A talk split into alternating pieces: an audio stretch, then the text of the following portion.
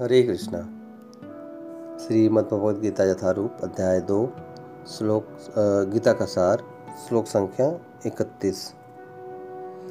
स्वधर्मम् अपि च अवेक्ष्य न विकम्पितुम् अर्हसि धर्म्यात् हि युद्धात् श्रेयः अन्यत् क्षत्रियस्य न विद्यते।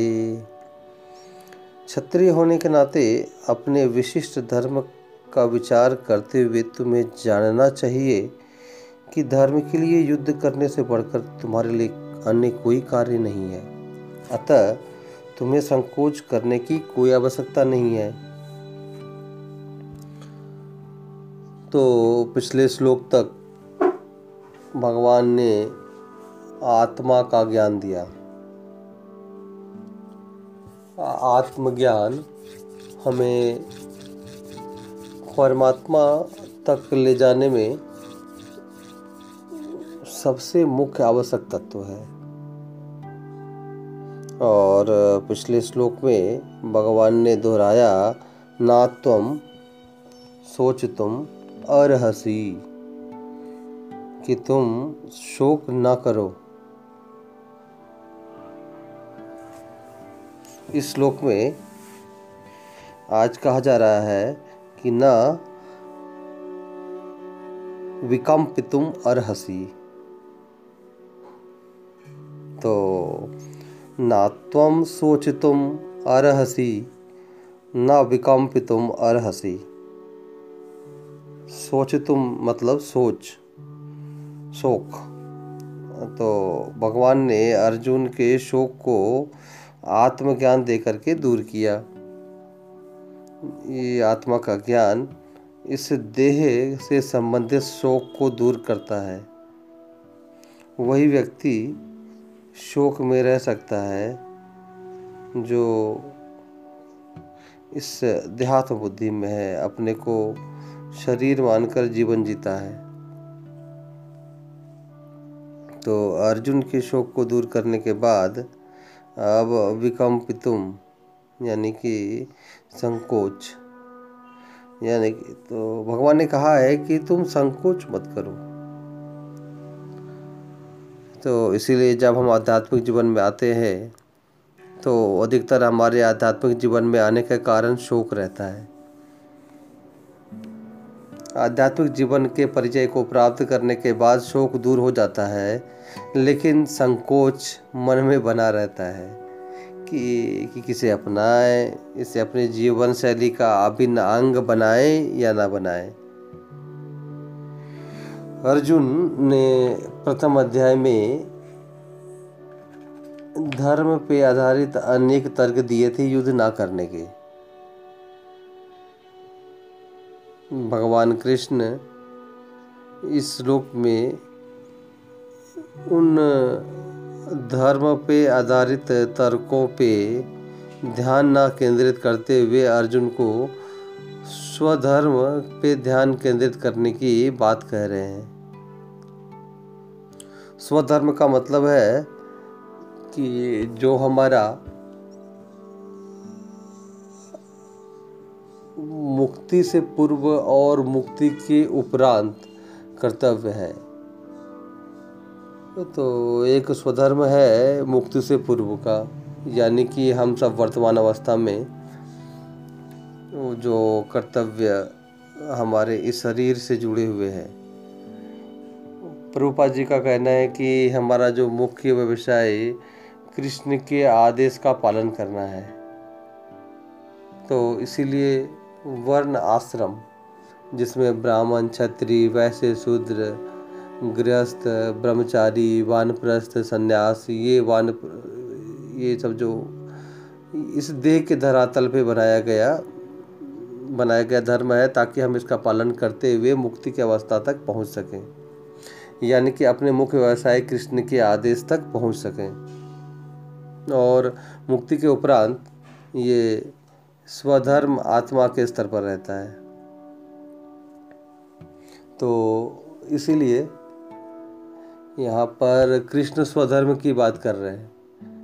और एक दृष्टिकोण स्वधर्म का इस श्लोक में देखने का ये है कि जो इस समय आवश्यकता है, जो इस समय की आवश्यकता है उसको करना। जैसे कि जब अर्जुन गुरुकुल में थे तो द्रोणाचार्य ने परीक्षा ली सभी राजकुमारों की और कहा कि पक्षी पे निशाना लगाओ, निशाना साधते हुए क्या दिखाई देता है। तो सभी ने कुछ ना कुछ कहा, लेकिन अर्जुन ने क्या कहा कि मुझे पक्षी की सिर्फ आँख दिखाई देती है। तो वो अर्जुन का उस समय का स्वधर्म था, और इस समय अर्जुन का स्वधर्म है युद्ध करना। और ये जो युद्ध है ये धर्मयाद, ये धर्म युद्ध है, और इस धर्म युद्ध में क्षत्रिय धर्म की स्थापना होगी, तो यानी कि वर्ण आश्रम की स्थापना होगी। तो वर्ण आश्रम के अनुसार, क्षत्रिय धर्म के अनुसार अर्जुन का कर्तव्य यहाँ पर धर्मयाद युद्ध करना है। तो उसी प्रकार से हमारी भी कुछ तत्कालीन धर्म हैं और कुछ हमारे आत्मा से संबंधित स्वधर्म हैं, और इन दोनों का संतुलन हमें बनाए रखना चाहिए। तो कभी कभी हम अपने तत्कालीन कर्तव्यों में इतने व्यस्त हो जाते हैं कि जो आत्मा का जो स्वधर्म है वो प्रायः हम उपेक्षा कर देते हैं, और कभी हम दूसरी तरफ। तो जब तक हम मुक्त नहीं हैं तब तक हमें दोनों का संतुलन बनाए रखना आवश्यक है। हमारे लिए इस शरीर और आत्मा की आवश्यकताओं की पूर्ति करते रहना आवश्यक है। इसीलिए इस पारिवारिक और इस शरीर के पालन के व्यस्तताओं के बीच में आध्यात्मिक जीवन के लिए, जैसे कि गीता समझना, गीता को पढ़ना, और हमारे जीवन के मुख्य व्यवसाय भगवान कृष्ण के आदेशों का पालन करने में लगे रहना चाहिए। अब धृतराष्ट्र जैसा व्यक्ति भी इस बात को समझते थे कि धर्म क्षेत्रे कुरुक्षेत्रे समवेता युजोत्सव मामका पांडवाश्चैव किम अकुर्वत संजय। तो गीता के प्रारंभ में ही धृतराष्ट्र ने कह दिया था कि धर्म क्षेत्रे, ये युद्ध जो है ये धर्म के लिए किया जाने वाला था।